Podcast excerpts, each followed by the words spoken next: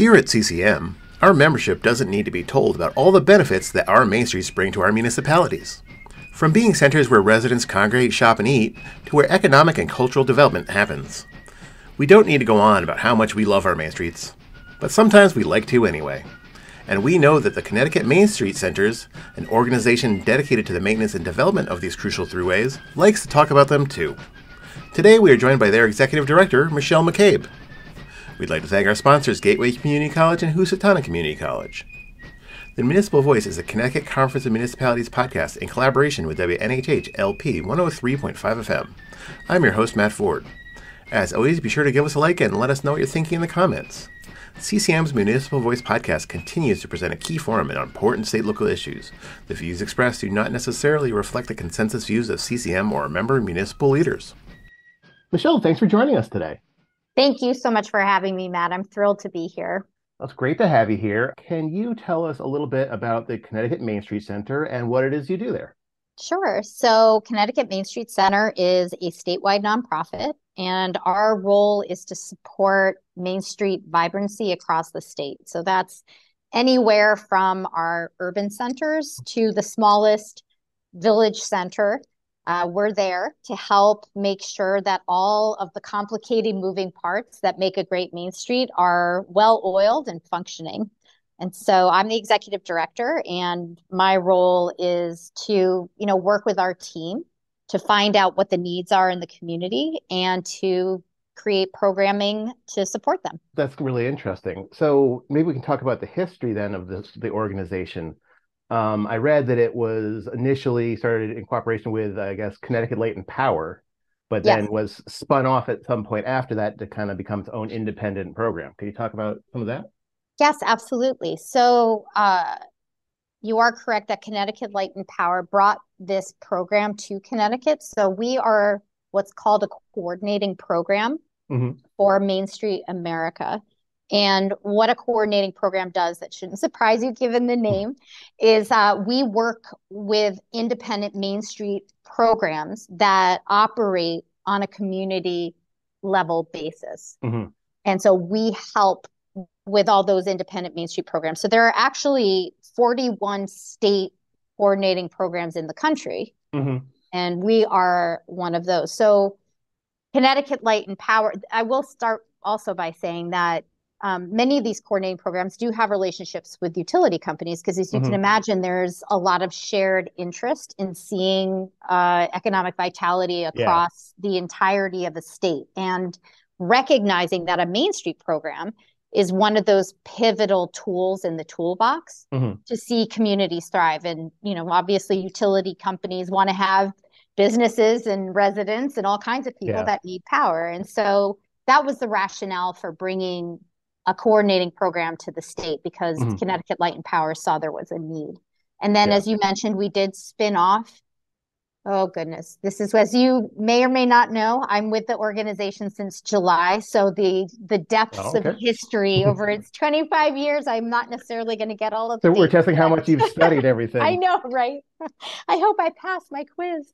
Um, but yes, uh, we did spin off, and now we're an independent nonprofit. And even though we still have a relationship with EverSource, uh, it is um, a relationship like we have with a lot of different partners and funders across the state. So uh, CLP, now now known as EverSource, is still a corporate partner friend, but they're not the primary.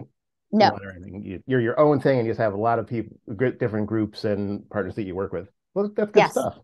Yeah, and absolutely. so you're the the state sort of organization for these local organizations, uh, kind of like how CCM we we are the organization of town governments, and then there's the National League of Cities, but we're the state organization. Are there? It sounds like these we're talking about Boston. Um, are there other Main Street organizations all over uh, the United States, or is it kind of unique to Connecticut or the Northeast? No, they are all over. So 41 states have uh, coordinating programs such as ours. And then in some places like Massachusetts, you'll have really large urban centers that mm-hmm. might be a coordinating program all on their own because there are so many smaller Main Street organizations mm-hmm. under them that they're helping, you know, to support.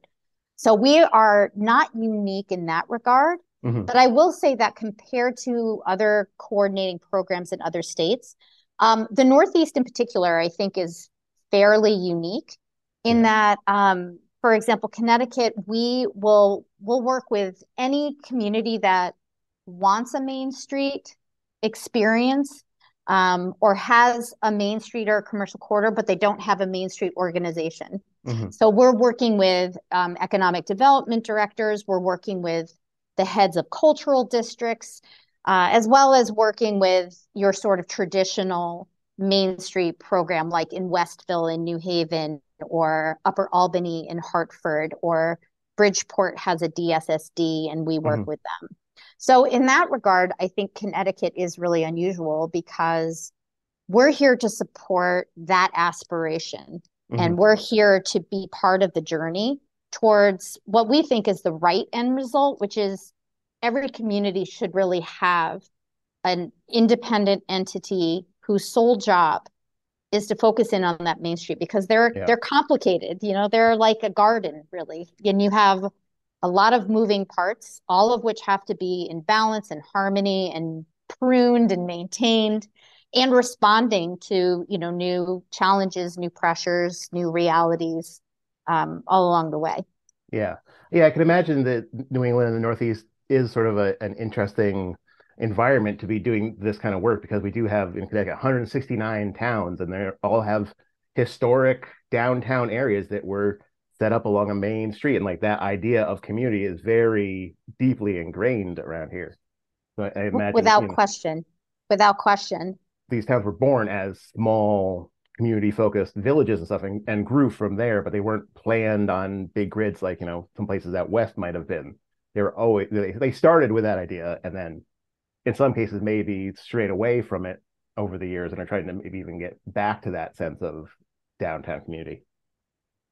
Yes. And actually it's I would say one of the things that um, I've so enjoyed mm-hmm. having uh, joined this organization in this role. Um, I don't know if it's true for everyone that's born and raised in Connecticut like myself, mm-hmm. but I will say that um, it seems to be true that for a state as small as we are, we don't always go too far away from home in our own mm-hmm. home state, if you know what I mean. Mm-hmm. Um, it's probably not unusual for anybody living anywhere, but I have realized, even though, again, born and raised in Connecticut, I haven't seen probably three quarters of the state, is what yeah. I realized in this role. And so uh, my uh, team will tell you that anytime I go out anywhere, mm-hmm.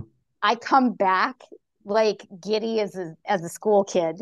Yeah. Totally excited by, oh my gosh, Manchester. Oh my gosh, Torrington. Oh my gosh, Chester. Like I yeah. just go completely bananas. And what's so cool is that every community is so interesting and mm-hmm. unique. Mm-hmm. Like they're all like a whole country really unto themselves. Yeah. And um we have and that's not true in every place. You know, like you were mm-hmm. talking about, you know, newer it's funny to say newer, like after the Louisiana Purchase newer, but you know what I'm saying, like yeah. newer cities out west in the Midwest, they were the and communities were built in a very different way.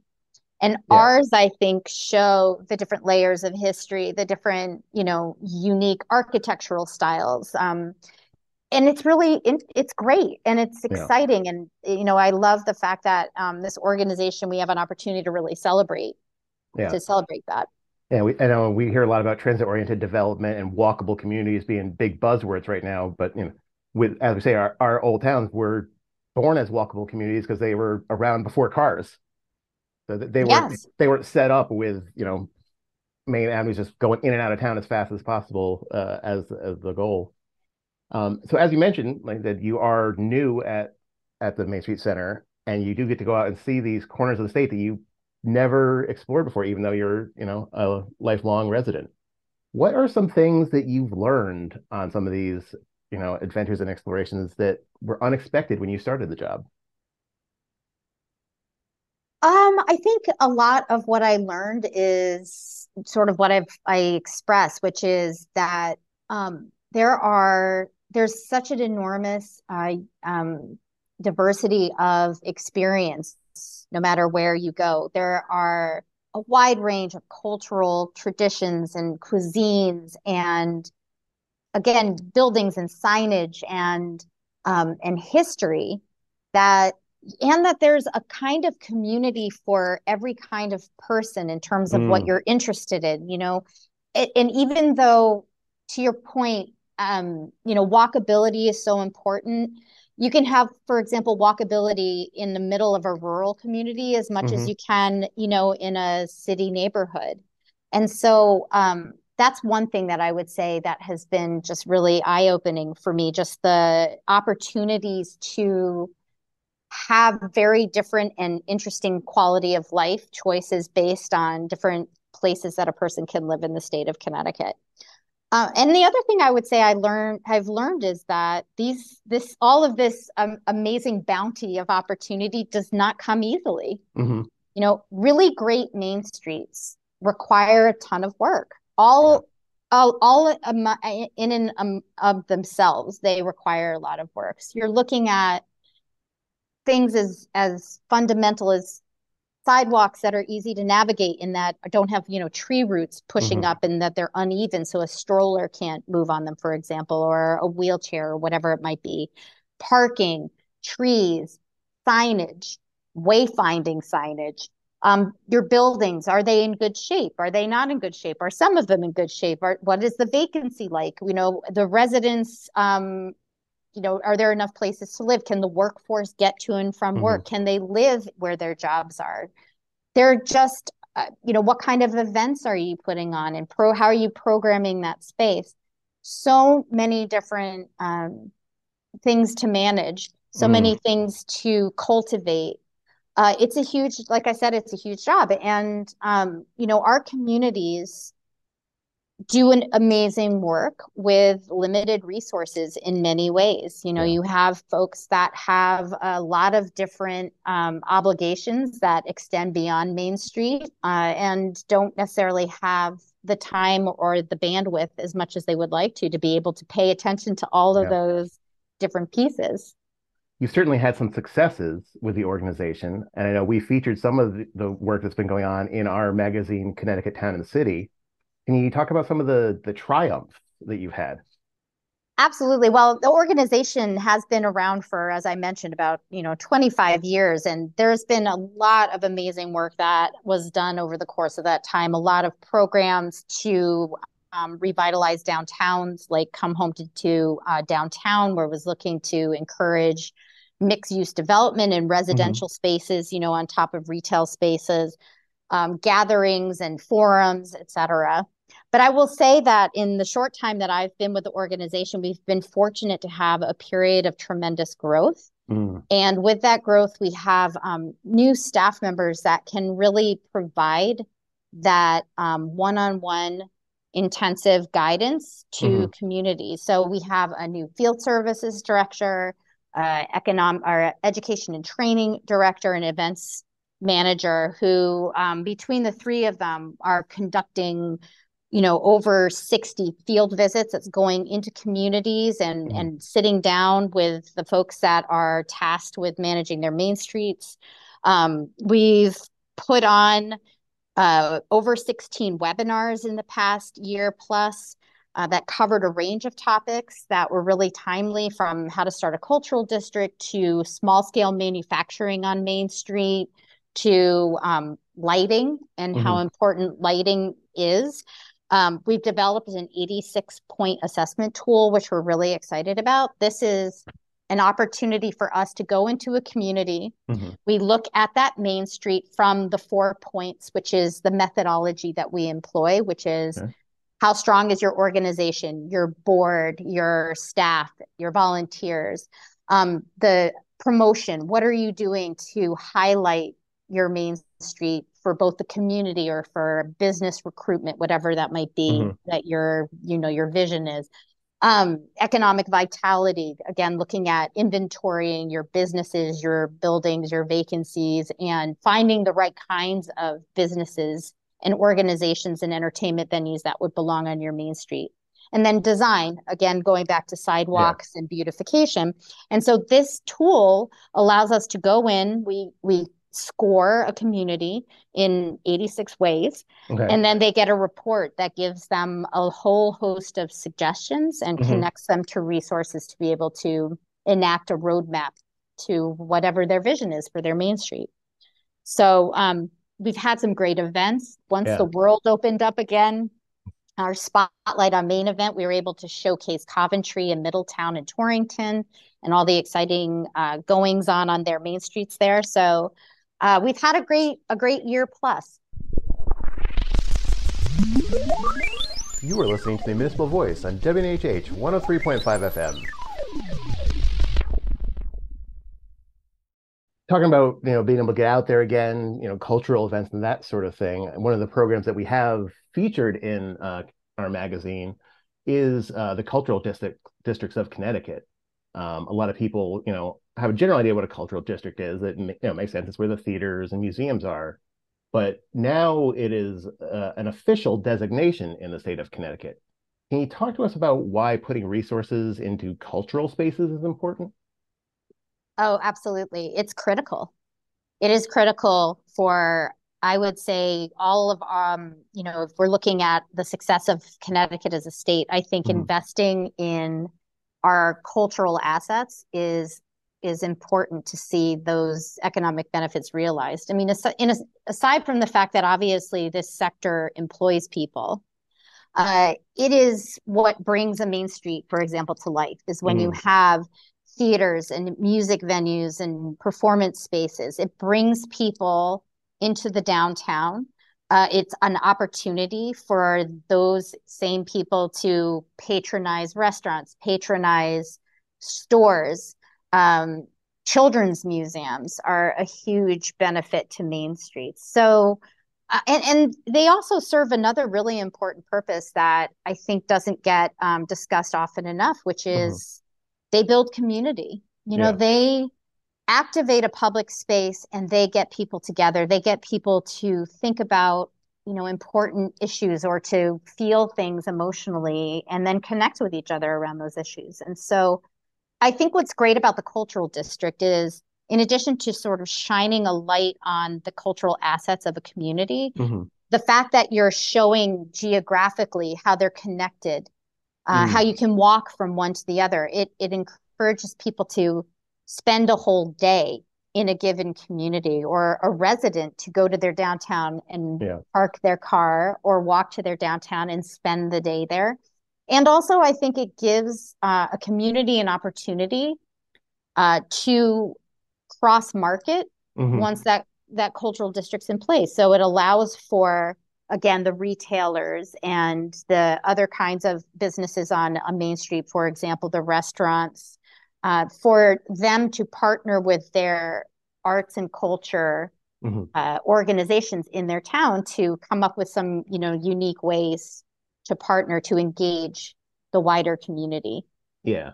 Yeah, that, that sounds really like it's a big part of what you're trying to do is get that the interconnectedness and the people when they're in to, to within the culture the cultural district to go from the theater maybe get some dinner afterwards and just kind of really appreciate the interconnectedness of all these things where again where we are in new haven you know we still have some of the scars of like the urban renewal of the 50s where the idea was get workers in and out to the suburbs as fast as possible. So they knock down neighborhoods and put, you know, quick roads that are straight long through. And now in the last decades, you know, some of those areas are being redeveloped and they're putting in crosswalks and things to slow traffic and just that change of of attitudes is really interesting. Do you see in the work you do a changing definition of what a successful Main Street looks like?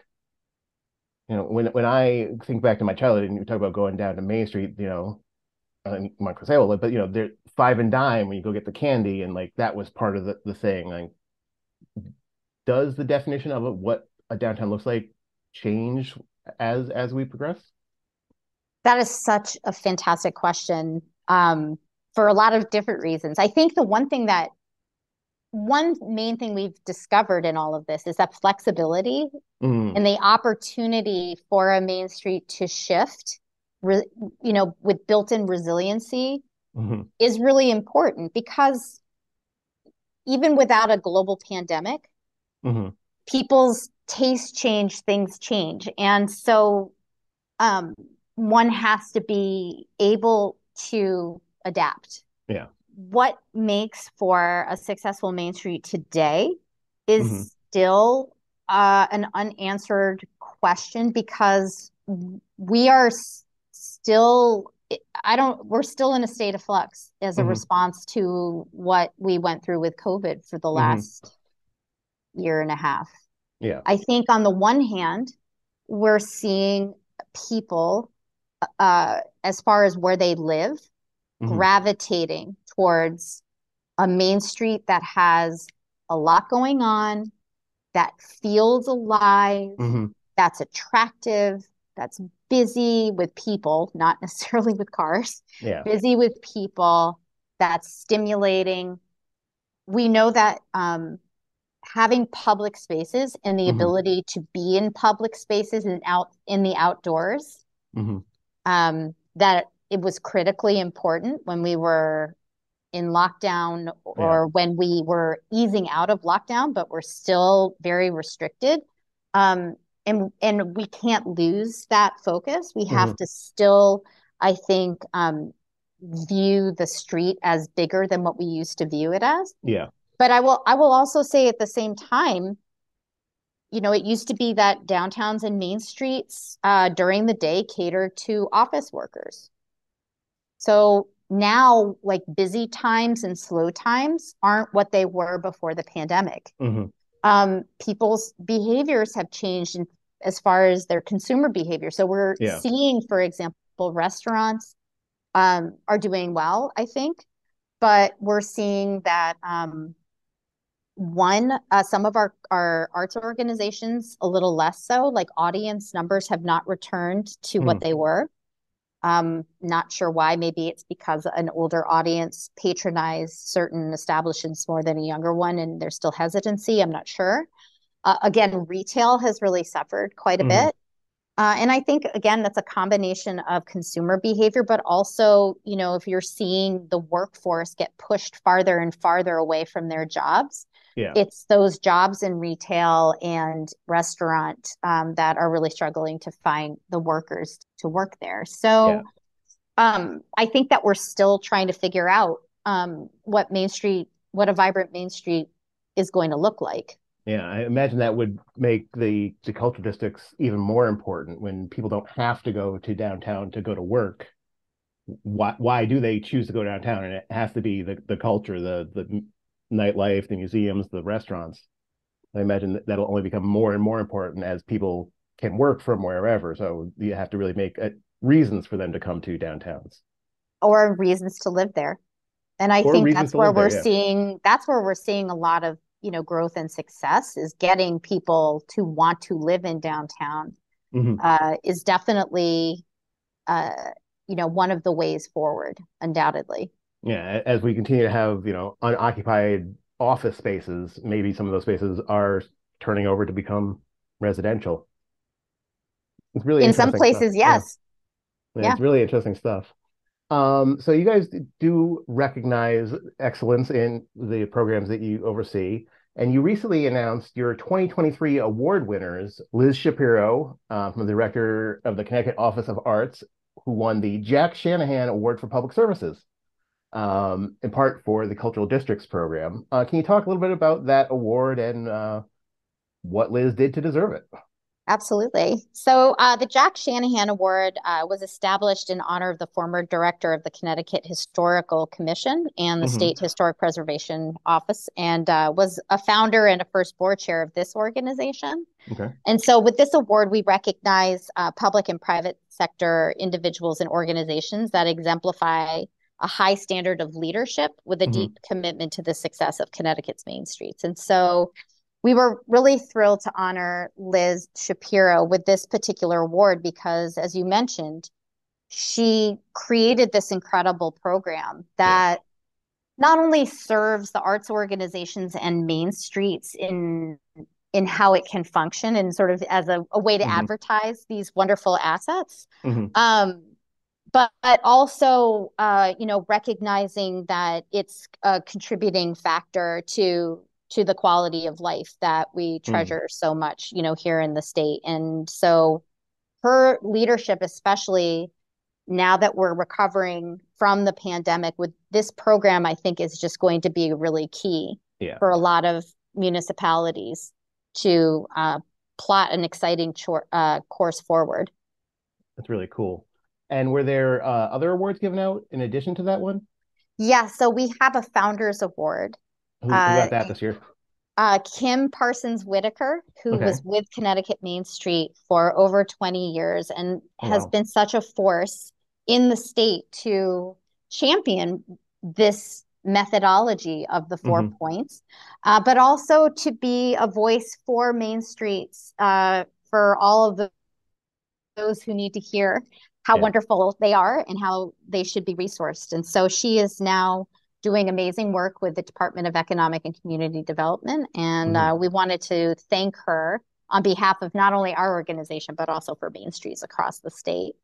And we actually uh, we have a new award this year, the Mhm. Quentin Williams Downtown Hero Award, uh, named in honor of State Representative Q Williams, whose Yeah. loss is just absolutely devastating uh, to us and to the state.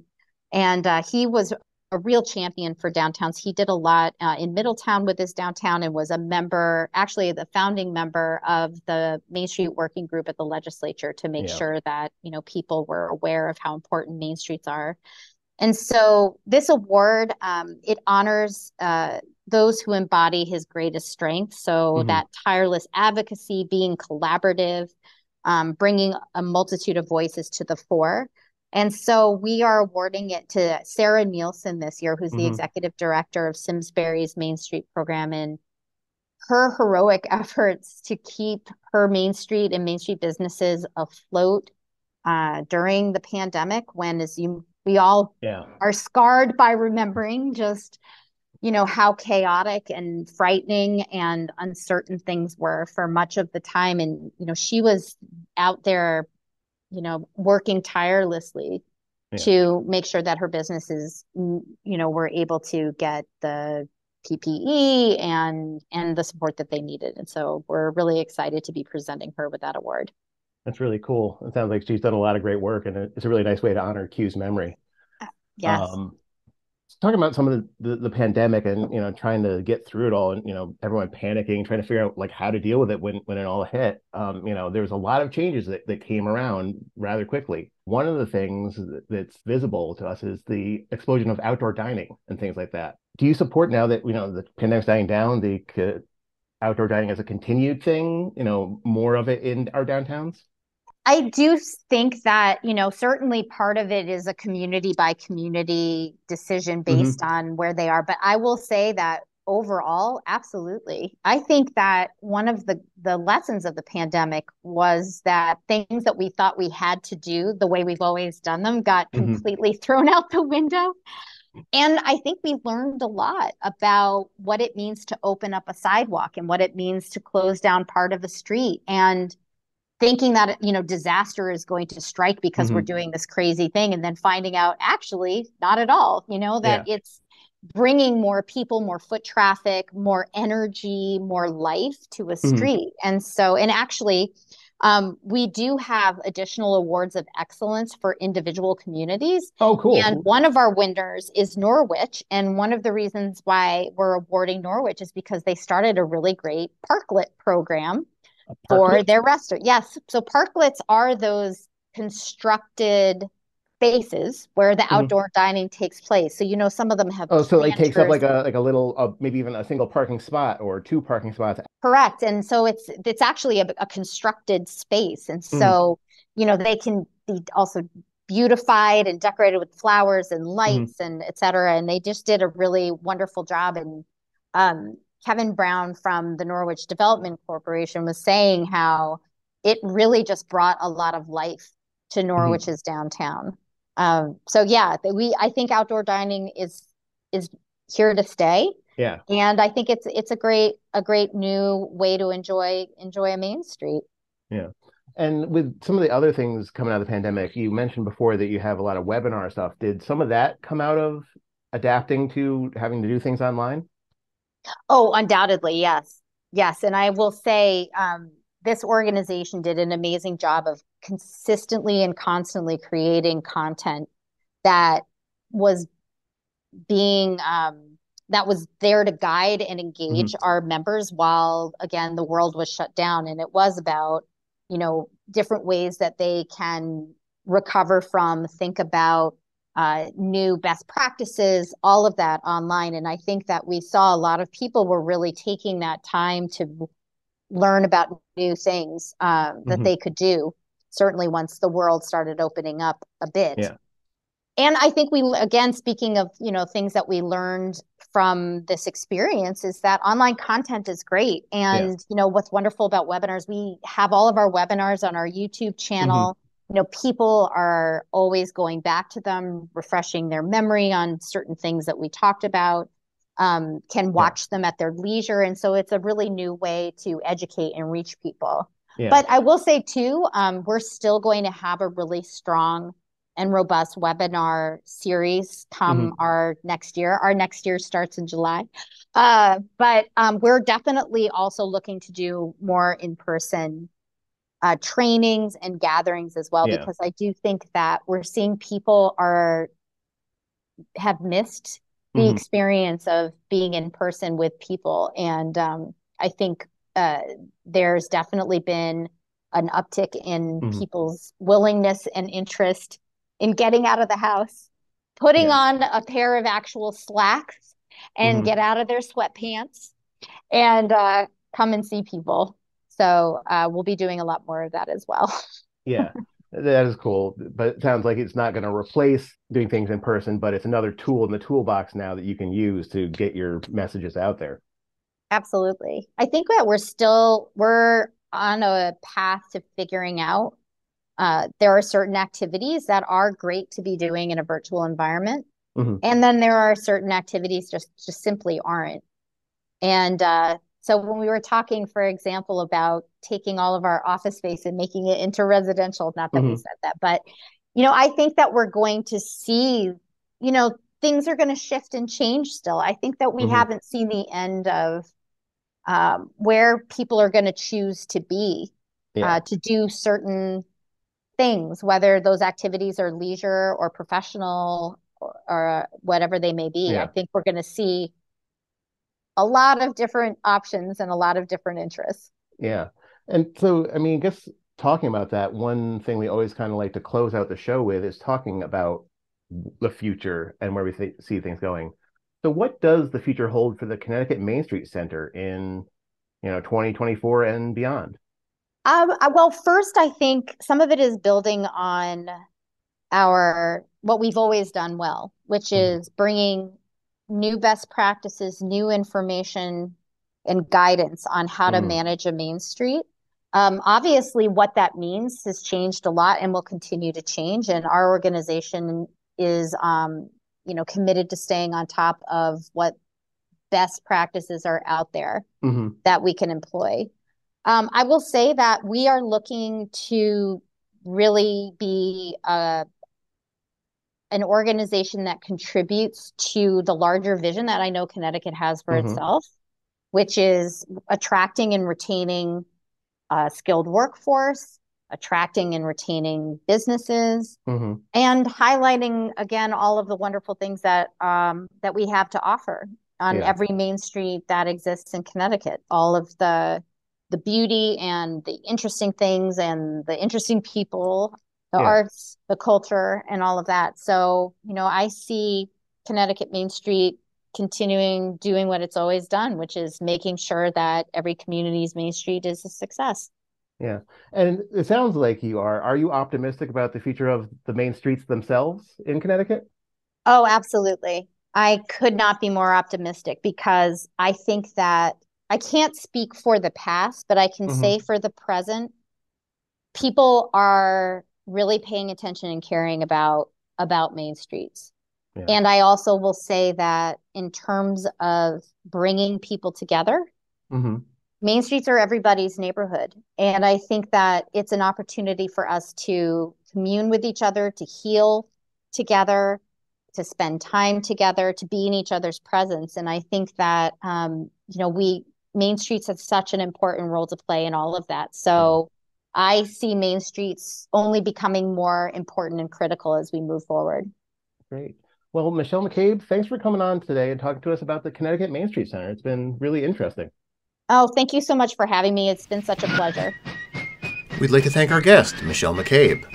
We'd like to thank our sponsors at Gateway Community College and Housatonic Community College. Learn more at gatewayct.edu and housatonic.edu. The Municipal Voice is a co-production by CCM and WNHH 103.5 FM. Kevin Maloney is our executive producer, Christopher Gilson is our producer, Harry Draws on the boards, and I'm Matt Ford, your host. Be sure to check out our Facebook page and give us a like, and watch out for a CCM chat series on our YouTube page.